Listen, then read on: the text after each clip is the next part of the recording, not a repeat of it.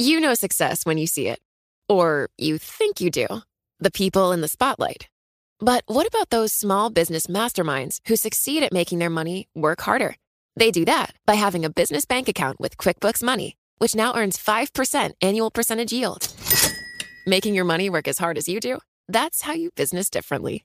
Learn more about QuickBooks Money at quickbooks.com slash 5APY. Banking services provided by Green Dot Bank, member FDIC. Only funds and envelopes earn APY. APY can change at any time. Collaborate for a greener future at the Bloomberg Green Festival, a groundbreaking celebration of the thinkers, doers, and innovators leading the way. From design and culture to technology, science, and entertainment. Hear from inspirational speakers and immerse yourself in climate solutions. July 10th through 13th in Seattle. Title sponsor Amazon. Official airline Alaska Airlines. Get 20% off using promo code Radio20 at BloombergLive.com slash Green Festival. We will continue on a remorseless mission to squeeze Russia from the global economy piece by piece, day by day, and week by week. One thing, of course, we could also do is to make an open and unconditional offer to Ukrainian refugees to house them in the United Kingdom. We haven't seen all of what Putin's going to do at the moment. We do not know what his end goal is. You're listening to Bloomberg Westminster, your daily guide to British politics. I'm Yuan Potts. And good afternoon, I'm Caroline Hepker. On today's programme, we'll be joined by the Liberal Democrat Home Affairs spokesperson Alistair Carmichael.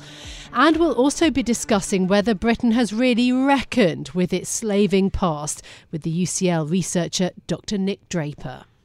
US and British intelligence suggest that Vladimir Putin's advisors are too scared to tell him the truth after the Russian president, quote, massively misjudged the situation in Ukraine. The head of the UK's GCHQ spy agency, Jeremy Fleming, says that Russia has had to deploy mercenaries to shore up its stalled military campaign. It increasingly looks like Putin has massively misjudged the situation. It's clear he's misjudged the resistance of the Ukrainian people he underestimated the strength of the coalition his actions would galvanise. Kiev says that officials from Russia and Ukraine are set to resume talks via video tomorrow. And the Foreign Secretary Liz Truss is in India today to encourage the country to join in the condemnation of Russia's invasion.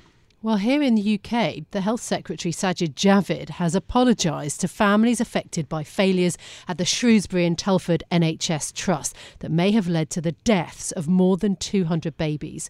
We may soon see changes to maternity services in England after the Ockenden report found that 20 years of repeated failures in the quality of care resulted in babies being stillborn or dying after birth. Javid is pledging to hold those responsible to account as the Trust promises continued changes to improve. Well, let's discuss today's uh, political issues with our guest, Alistair Carmichael, Liberal Democrat Home Affairs spokesperson and MP for Orkney and Shetland. Alistair, thanks so much for joining us on Bloomberg Westminster today. Now, uh, Europe desperately wants uh, energy independence. Do you agree with the government that it's time uh, for Scotland to drill more oil and gas from the North Sea? I don't know it's necessarily a case of Scotland drilling oil and gas uh, in the North Sea, but uh, look, we've got a long standing, mature, very effective uh, offshore oil and gas industry in this country. We've got a significant resource which is still untapped on the UK continental shelf. Um, we've kind of walked away from our own domestic oil and gas industry in recent years, and I think you know you now see as a consequence of that, you've had a growing dependency on places like Russia, Saudi Arabia, some of the Central Asian republics, some of the West African nations that are not, in the nicest way possible, sort of models of political stability and reliability. Uh, and I think you know a lot of people now realise that um, yes, this is a moment where, as part of the transition towards net zero, then there is a role for oil and gas from the UK continental shelf. Mm. You know, we're not talking about going back to the days of drill, baby, drill, but that actually, without uh, UK uh, oil and gas in the mix, then it will be more difficult to get to net zero. So it's a, it's a different kind of story that the industry has to tell these days, but it's a very important one, and I, I think this is a moment for it to be heard. Alistair, I find this completely bizarre. This is surely ignoring the fact that there is a market for oil, even if there were extra drilling off the UK coast. It, it the price would not necessarily be any cheaper than what it is on the oil markets now. This is not a nationalized industry. I find it very strange that the economics of this doesn't doesn't factor. You're absolutely right. It is yeah. a globalized market, and the UK on its own is not going to come up with the answer to this. But uh, the UK, as part, you know, as a as a country with a resource on its own continental shelf does have a contribution to make here, and I think we should be making it. You know, I think you look now, it's not just about the market, it's about the reliability of the market, it's about security of supply and reliability of supply, and we have got a contribution to make to that. Um, and, you know, it is, as I say, about um, you know, a different narrative for the industry, and the industry itself understands that they have got a contribution to make in going to net zero, and that in terms of the exploration and the exploitation of the resource, mm. then there are a lot of things that the industry are able to do and are doing in relation to carbon capture, storage, and decarbonising the production, electrification of the process, which uh, you know it does give a very different story to, to the industry in the UK continental shelf. But, uh, Not going to be a silver bullet. Believe me, if there was a silver bullet in this, you see, we would have found it years ago. But I think we have a contribution to make here. That does sound like energy security first and, and green pledges and getting to, to net zero uh, last. Isn't that prioritising energy security? It absolutely isn't. But you know, if you you understand that from here to net zero, you have to have the so-called just transition. And in fact, without that, without the contribution that we can make, then you won't have that tra- just transition. Mm. And in fact, you may not actually achieve the transition that you're wanting to do. That's why I say it's a, it's a very different case than there would have been for oil and gas exploration maybe even five or ten years ago, but it's an important part of the mix. Okay, Alistair. you know, I, I think a mature politics has got to be able to to see the changed world in which we now live and to respond accordingly. Um, so, what about wind turbines versus nuclear then? Um, it looks as if Boris Johnson is now anti onshore wind farms. Nuclear is, there's still a big debate about whether nuclear is even green or not, and let alone the fact that it takes years to sort of bring them in. What are, what are the other planks of our energy independence? Um, surely the bottom line is we have to cut dependence in the UK. We have to say to people to cut the amount of energy that they are using. But no politician seems to want to say that. Well, you know, that is, you're, you're absolutely right, energy use and the way in which we manage both demand and supply is absolutely critical. Not so easy to advance some of these fairly nuanced arguments in the age of the 140 characters. Uh, you know. Well, put a jumper on is a pretty simple message. Well, yeah, that's one way of doing it, but you know, you again, you know, I think there's a degree of skepticism in the general public about that sort of public service announcement type messaging that you get from governments. Um, you know, it, walk people through it, let them work it out for themselves rather than lecturing them is a good way of doing mm. it. Um, I share your skepticism about nuclear. I think economically it doesn't add up. It takes a long time to come on stream, and it is a kind of analog answer to a digital problem. I think the opportunities with renewable, onshore wind, offshore wind, floating offshore wind, the emerging technologies then in relation to tidal power and possibly even wave power generation, solar, these are all things that have got to be in the mix.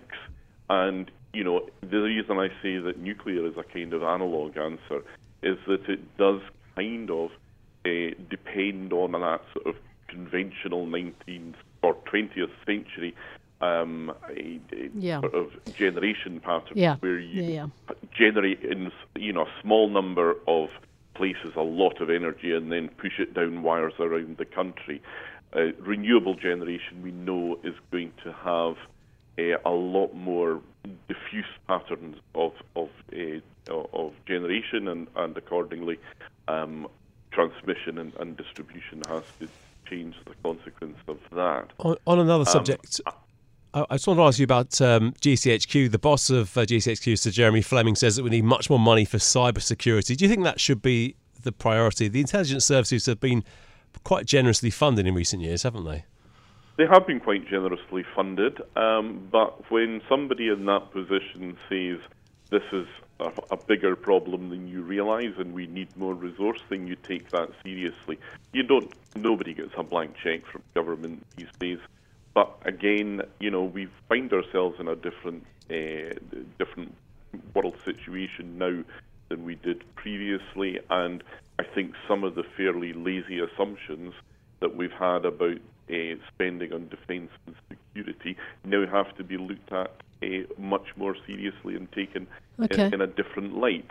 And, you know, my colleagues in, in the Liberal Democrat defence team, people like Jamie Stone and others, have been saying for some time now that actually we need to be serious about defending, so, uh, spending on, on more defences and our, our, armed forces. Okay, more defence um, spending in that case. I'm, I'm sorry I'm going to rush you, but I want to get to this last point, if I may. The Ockenden report. Really utterly devastating. It's on the front page of every newspaper. The report into maternity care that is another area that surely needs enormous funding. You know, is there an institutional culture in the NHS of covering up mistakes? I think there are probably issues about that because you know big institutions like the NHS often do generate that sort of culture, a lack of candour about failings. But I think it, the culture is more profound than that. Even I think there is still a culture, and I find this in my uh, constituency casework, and even from my own personal family experience, that too often it's difficult to get listened to by professionals in, in particular, in this occasion, the, the NHS. You know, the the the the organisation of the institution seems to revolve around the people who are working in it rather than the people who rely on it. And you know, I, I think the Ockenden report is one big sharp wake up call on that, but that uh, you know this is a, a wider problem, a cultural problem within uh, a lot of our public services. Yes, um, uh, resources is part of, of mm-hmm. the issue, but even if you threw every penny you could at it, that's not in itself going to be what you need.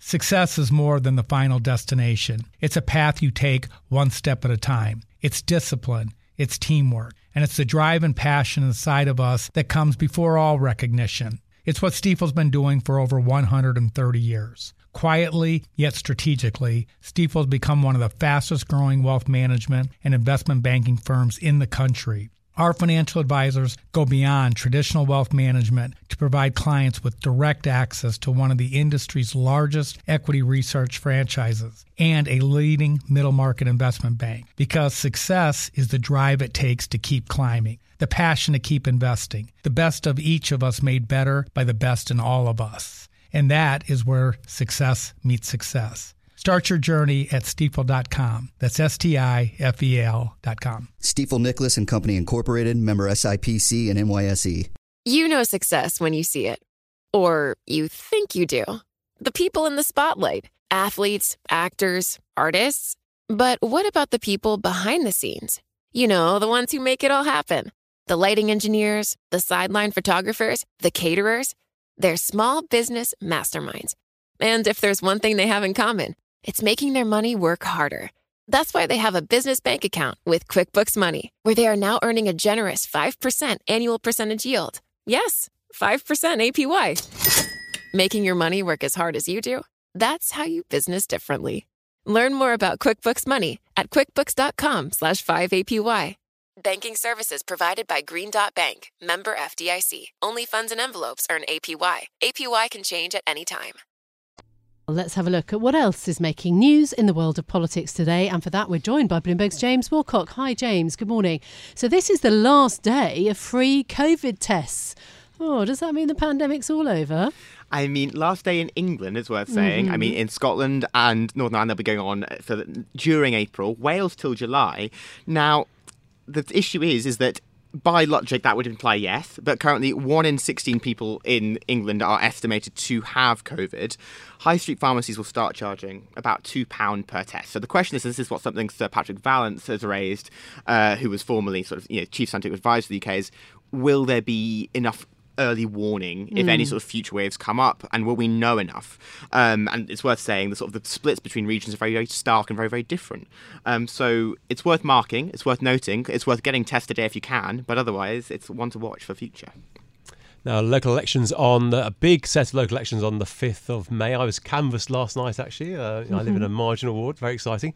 Uh, now, Keir Starmer has uh, launched Labour's campaign formally, hasn't he? Yes, he's launching it today. He's giving a speech uh, in the morning, and he will be giving that speech in Bury in Lancashire, which is quite a symbolic location because it's where a Conservative MP defected to Labour over Partygate, one of the first times that's happened in the past sort of decade. And you see this, he's planning on talking about Partygate, and also we hear he's planning on talk, labelling sort of this Conservative government as under, like uh, causing the biggest drop in living standards since the 50s and taxes the highest they've been in 70 years. Now, that to me, sets us up as quite an interesting key testing ground, you and Caroline, for how Starmer's narrative of Johnson setting like the country back actually holds. And as we sort of go into this kind of period where the Ukraine war has pushed Partygate, has pushed the cost of living into the background, it sets up the May election to be quite an interesting testing ground of how far Johnson really has gotten away with it and how far the public buy into Starmer as a Labour leader. So it's definitely one, if you're following UK Westminster politics, to keep an eye on. Okay, just very briefly UK house prices surging and we've got the cost of living crisis. It's only going to become more real when the bill goes up uh, as of tomorrow. Mm, they're going up 14% house prices, and you'll see the energy price cap goes up 54%. Now, to give you sort of the very quick summation, when we have output rising at GDP 0.8 for January and expected to go up February, will these increasing prices lead to a, a drawback in UK economic growth, which weirdly ties back into May elections yet again? Mm. Great stuff. Thanks so much uh, for that roundup. Bloomberg's uh, James Walcott joining us on Bloomberg Westminster. And now, just a few days ago, uh, the Duke and Duchess of Cambridge returned uh, back to the UK. They spent a week visiting former British colonies in the Caribbean, including Belize, Jamaica, and the Bahamas. The visit, though, was met by protests and calls for financial reparations for Britain's role in the slave trade. Whilst Barbados cut ties to the monarchy and became a republic last year, the Prime Minister of Jamaica, Andrew Holness, made it clear that becoming an independent, developed, prosperous country was the next goal for his population too, telling the royal couple bluntly, We are moving on. Well, joining us now is Nick Draper, former director of UCL's uh, Centre for the Study of Legacies of British Slavery. Nick, thanks so much for joining us on Bloomberg Westminster today. Now, uh, Prince William expressed his uh, uh, uh, his deep sorrow, which is not um, quite uh, an apology. How did the the royal visit go? There was plenty of, of bad PR, wasn't there, for, for, for the UK and the royal family? Yeah, I mean, obviously, unknowingly, and it should have not have been unknowing, but unknowingly, the the couple stumbled into the shifting terrain that uh, exists in the Caribbean over the issues of colonialism and slavery. Those issues have never gone away in the in the Caribbean, but they've become politically far more charged in the last seven or eight years. Yeah, and that that in and of itself seems rather surprising, you know, given the amount of care that, that the royal family are, uh, you know, are known to take. For for this to have been um, an issue that they stumbled upon is quite surprising.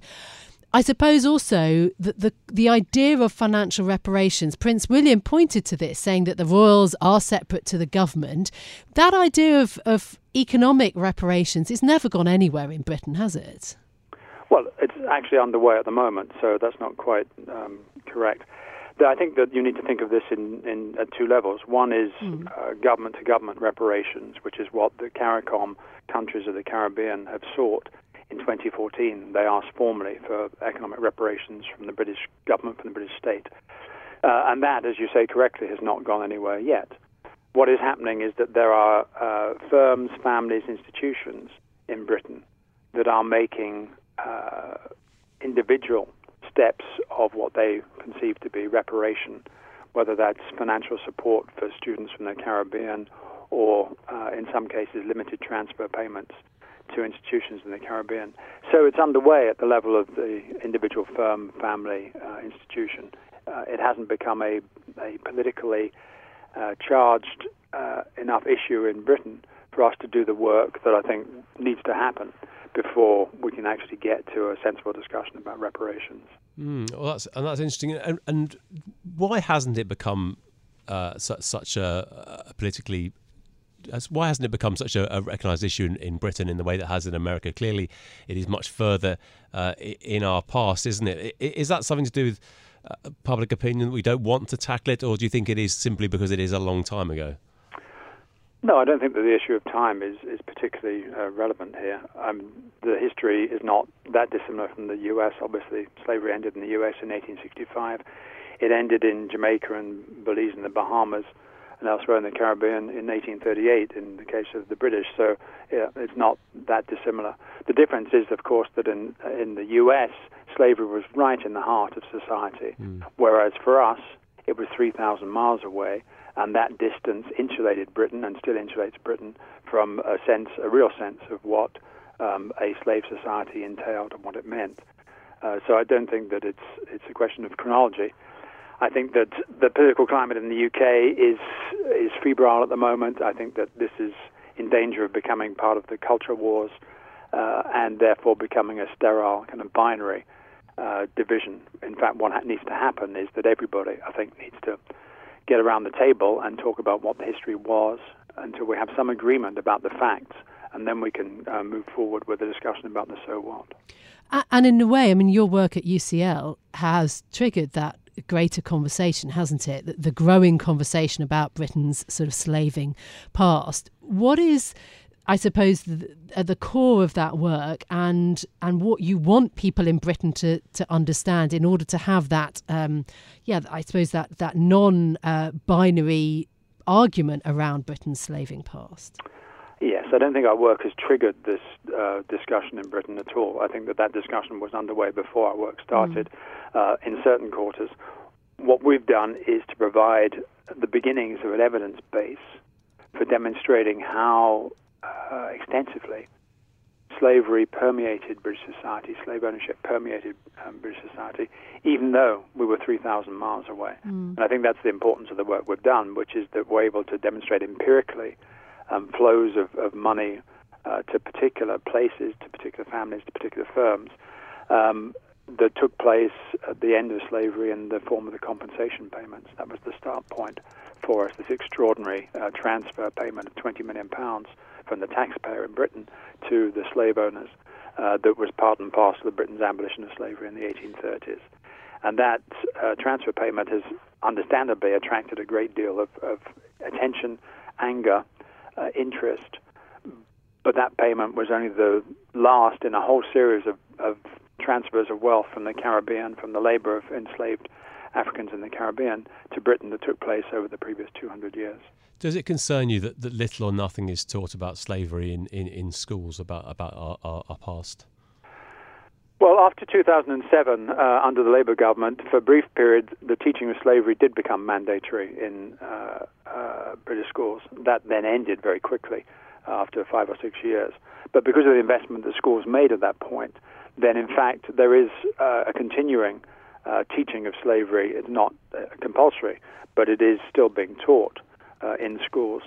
Um, and yeah, the only way in which, in the end, uh, we'll come to a, a, kind of more appropriate assessment as a society if, if it is taught kind of properly, candidly, evidence based in schools so that uh, people grow up with the knowledge of it, just mm. as currently they grow up with knowledge of sometimes the American Civil Rights Movement or Nazi Germany or, or Russia, which are taught and you know often are taught extremely well. Uh, but it's an oddity that we haven't taught slavery uh, as a compulsory part. The Holocaust, as you know, is a compulsory part of people's education. Um, I would argue that, that um, colonial slavery should be should be there too.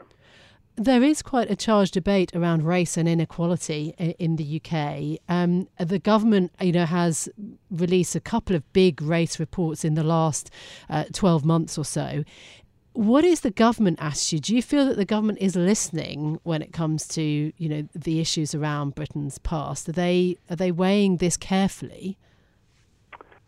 I think that in terms of uh, the narrower issue of reparations, then the answer is absolutely not. In 2014, the, the response from the British state was what you would expect, which is there's no credible legal threat here. Why would we engage with you on, on this question of reparations? So it was pushed away. So the search goes on for a legal lever that would bring um, the British government to, to the table, but has, has yet to be found. In terms of, of the wider engagement uh, by uh, the British state, then uh, I think that until those reports have legitimacy amongst the communities that ostensibly they address, then it's very hard to be optimistic about uh, a, sense of a national conversation. Again, it forms more part of a, a, uh, a, a binary set of culture war uh, exchanges than it does a real uh, intention to engage with the evidence underlying it. Bloomberg Westminster. Listen weekdays at noon on DAB Digital Radio in London.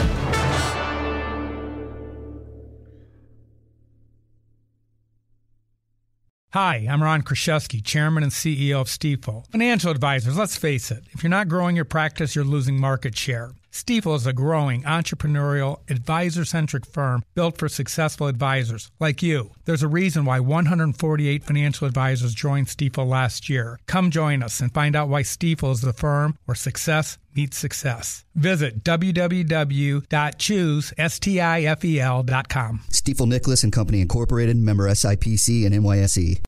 Collaborate for a greener future at the Bloomberg Green Festival, a groundbreaking celebration of the thinkers, doers, and innovators leading the way. From design and culture to technology, science, and entertainment. Hear from inspirational speakers and immerse yourself in climate solutions. July 10th through 13th in Seattle. Title sponsor Amazon. Official airline Alaska Airlines. Get 20% off using promo code Radio20 at BloombergLive.com slash Green Festival.